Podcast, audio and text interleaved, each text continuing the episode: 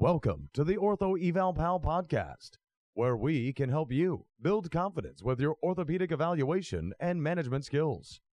We hope you enjoy the show. And now, for your host, Paul Marquis. Hello, everyone, and welcome to episode 231 of the Ortho Eval Pal podcast. I'm your host, Paul Marquis, PT, and today we're going to be talking about suboccipital release techniques for treating headaches neck, and upper back pain. We'll be going over what diagnoses we should use SRT to treat. We'll be talking about why people develop suboccipital pain, and we'll also talk about how to perform suboccipital release techniques and so much more. But if you don't mind waiting for a moment, we're going to hear a word from our sponsors. At MedCore Professionals, we offer mobility aids, bracing and supports, compression garments, post mastectomy care, and much more. Your health and well being are important to us. Your recovery is our priority. Our certified team will guide you to the right products based on your medical needs, recent procedures, or mobility restrictions. Visit us on Route 1 in Scarborough or at medcorepro.com. We are Mark and Kelly Hassett, owners of MedCore. And we keep you moving forward. This episode is sponsored by MedBridge. Harnessing the power of technology to help you advance your career and improve patient outcomes, MedBridge delivers over 2,000 evidence based CE courses and more than 7,000 specialized patient exercises, available whenever you need them from wherever you are. MedBridge goes beyond CEUs, they're leading the space. From interactive webinars led by top industry leaders to the first ever HEP patient mobile app, MedBridge has taken learning to the next level for over 200,000 PTs, OTs, ATs, SLPs, and nurses, and those they serve. For a limited time, use promo code OEP to receive $175 off your annual subscription. Welcome back, everyone. So, today we're going to be talking about suboccipital release. Now, this is something that I do a lot of with my patients, especially those with headaches and cervical spine pain. Um, I find that it is a great little technique just to get people comfortable, get them to relax. Um, and, uh, you know, it gives you a chance to kind of maybe ask a few more questions, you know, when you're evaluating them or you're just chatting with them, just getting comfortable and uh, letting them get comfortable with you. And uh, I always, you know, mention this before I start suboccipital releases. I always say, you know what, I am not gonna, I'm not gonna manipulate your neck. We're not gonna do anything fast. We're not gonna rotate it. We're not gonna, you know, uh, do any cracking of your spine. We're just going to really, this is going to be really, really gentle, should be super comfortable. And I thought what we should talk about today, first of all, though, is a little bit of this suboccipital anatomy. And uh, there's a lot going on in here. You know, you have this suboccipital ridge, I think, which is a good starting point, which basically, if you put your thumbs at the base of your skull on the back side, you'll feel that ridge go side to side. Now, with some people, it's very difficult to identify. They may have a really thick upper trap and posterior cervical spine muscles, and, and it's hard to get there. And other people, you can just like really dip down into it, and it's real easy. Um, there are a lot of tendinous attachments, you know, in this area area. You have your semispinalis capitis, your splenius capitis, rectus capitis, and a lot of your fibers from your upper trapezius muscle come and attach to this ridge at that suboccipital space. Now, something to remember about all these capitis muscles is that they're loaded with Golgi tendon organs. So when you put some light pressure on those muscles, you actually stimulate the Golgi tendon organ to to have like an inhibitory effect. And that inhibitory effect just helps to turn off some of those muscles that are usually in spasm and really helps to relax a lot of the surrounding structures. The other thing you need to remember about these little muscles that sit in the base of the back of the skull uh, is that there's a lot of proprioceptive feedback coming from these muscles. They really help with balance and stability and having your neck and head in, in the proper position. And they actually work very intricately, so they're very, very important. And if they're in spasm and in pain and maybe some trigger points there, uh, people are going to have a hard time with uh, with their balance. They're just not going to feel uh, as steady on their feet.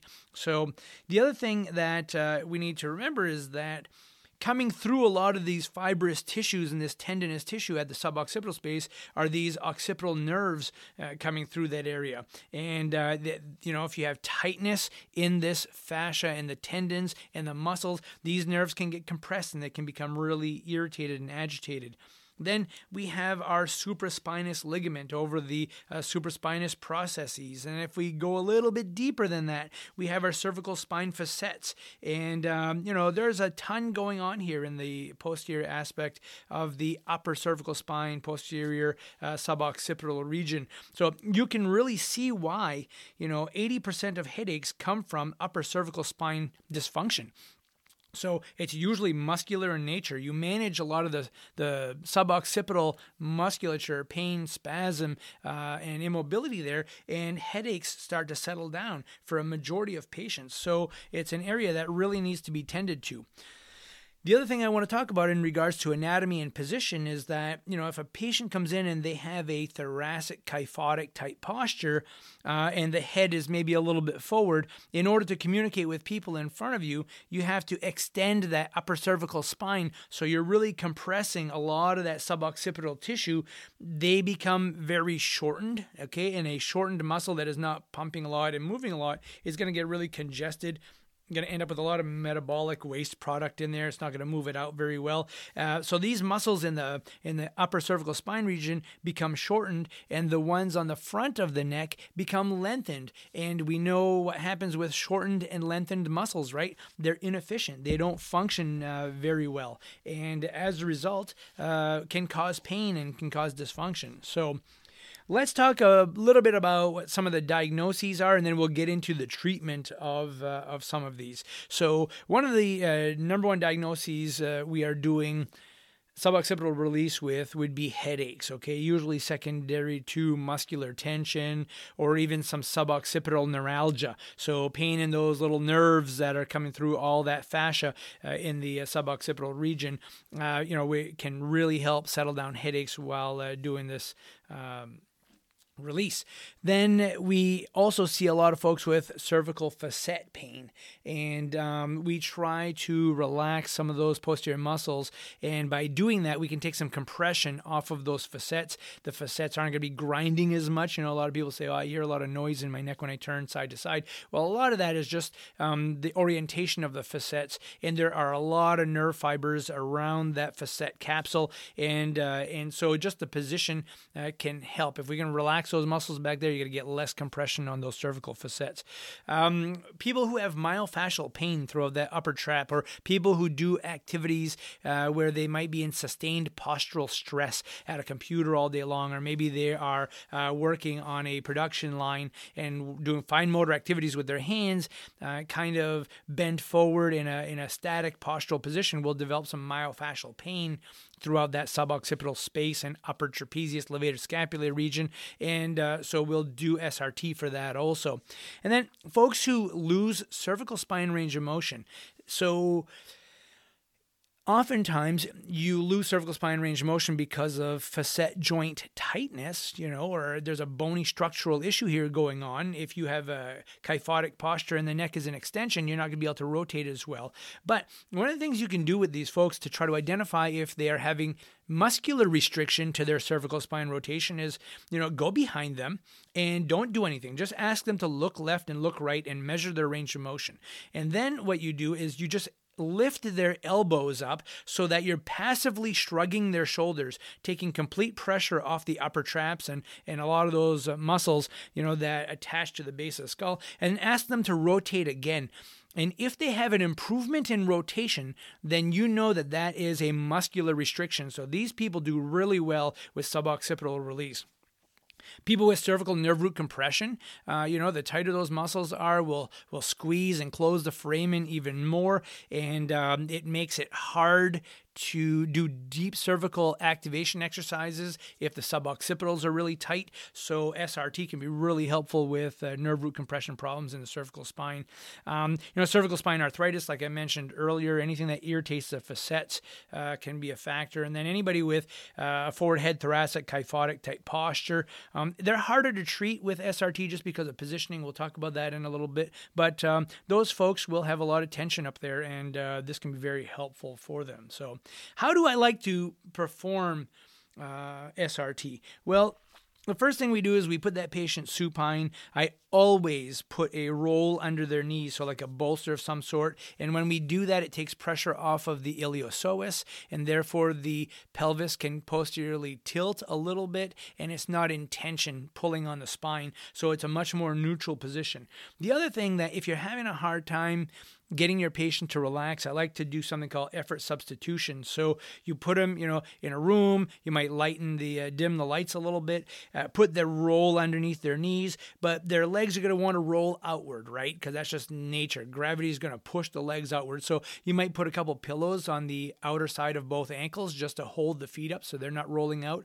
I might put a pillow underneath the glenohumeral joint and under the elbow and put the hands on the belly and just kind of uh, protract the scapula just a little bit.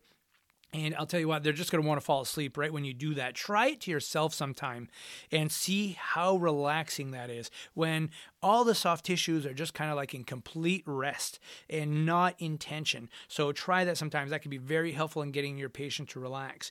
Then the other really more important thing here so that you can continue doing this with people is that you properly position yourself okay? So ergonomically you should set yourself up you know where they are on a table they are uh, laying with the head facing you they're looking up toward the ceiling uh, you want your elbows, you know, pretty close to 90 degrees. You want to get them in a nice relaxed position. You don't want to be reaching way ahead of you. The other thing you don't want them doing is you don't want the patient so close to you that uh, your arms are unsupported when you're holding their head. So I always have them pushed down on the table away from you just a little bit, so you can get your your wrists and forearms maybe on the table a little bit, and um, they can rest. Then what you do is you you put the pads of your fingers uh, right in that suboccipital space, just inferior to the uh, suboccipital ridge, and you're just taking up the weight of their head. Their head is just totally relaxing and laying that right on your fingers. Okay, and then um, you're just putting very, very light pressure. And sometimes I'll do a very gentle traction, but it's not an aggressive traction. I want this to be just a pressure and it should be super relaxing. So I'm not taking them through a lot of motion with this. Um, I might do this for three to five minutes and then follow that up with a little bit of manual traction. And you'll notice that manual traction will be a lot easier because they're going to be so much more relaxed. You'll notice that if you try to do some passive cervical spine rotation with them, um, that stretch will be easier to do because they're going to be less apprehensive. And um, it works really well. So I usually do it in that order. I'll do some suboccipital release, I'll do a little light manual traction, some soft tissue mobilization maybe to those posterior cervical spine muscles, and some gentle uh, rotation. So really, you know what I like most about suboccipital release?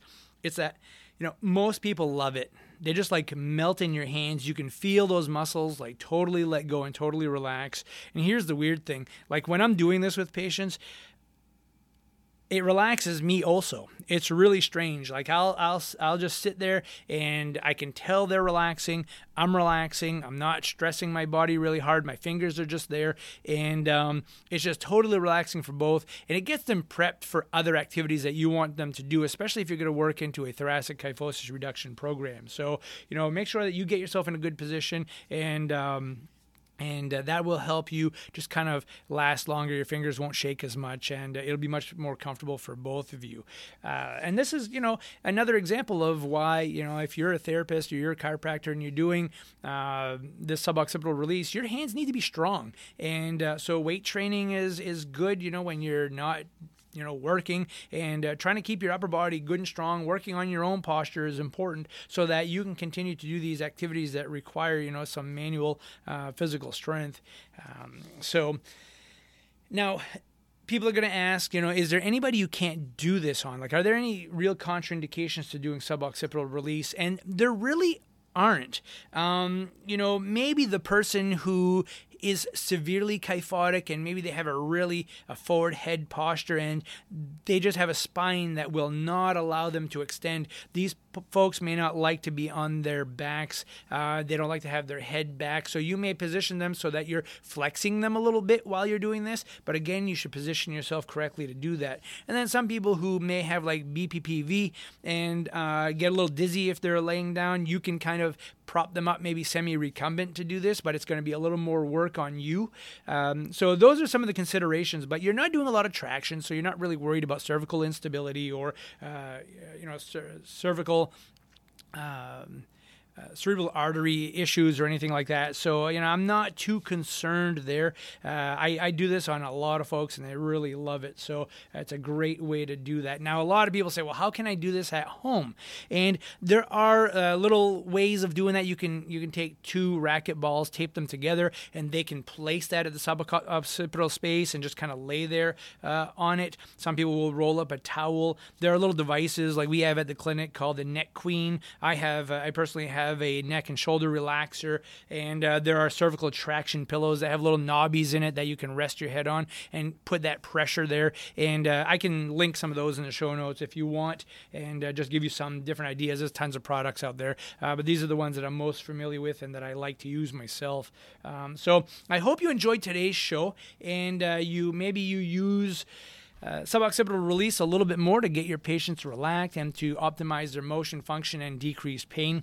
Again, uh, send me your questions for the show. I'd be more than happy to get to those and give you as much information as I can. Be sure to check out all of our other social media outlets such as Instagram, Facebook, LinkedIn, and um, most importantly, our uh, YouTube channel, uh, which is growing all the time and uh, really uh, helping a lot of folks out there all over the place. So, again, folks, thank you so much for listening. I really appreciate your time uh, and all of the great comments that you've sent. Take care and be kind to each other. We hope you've enjoyed the show. For some more awesome content, go to orthoevalpal.com. Can't wait to see you there.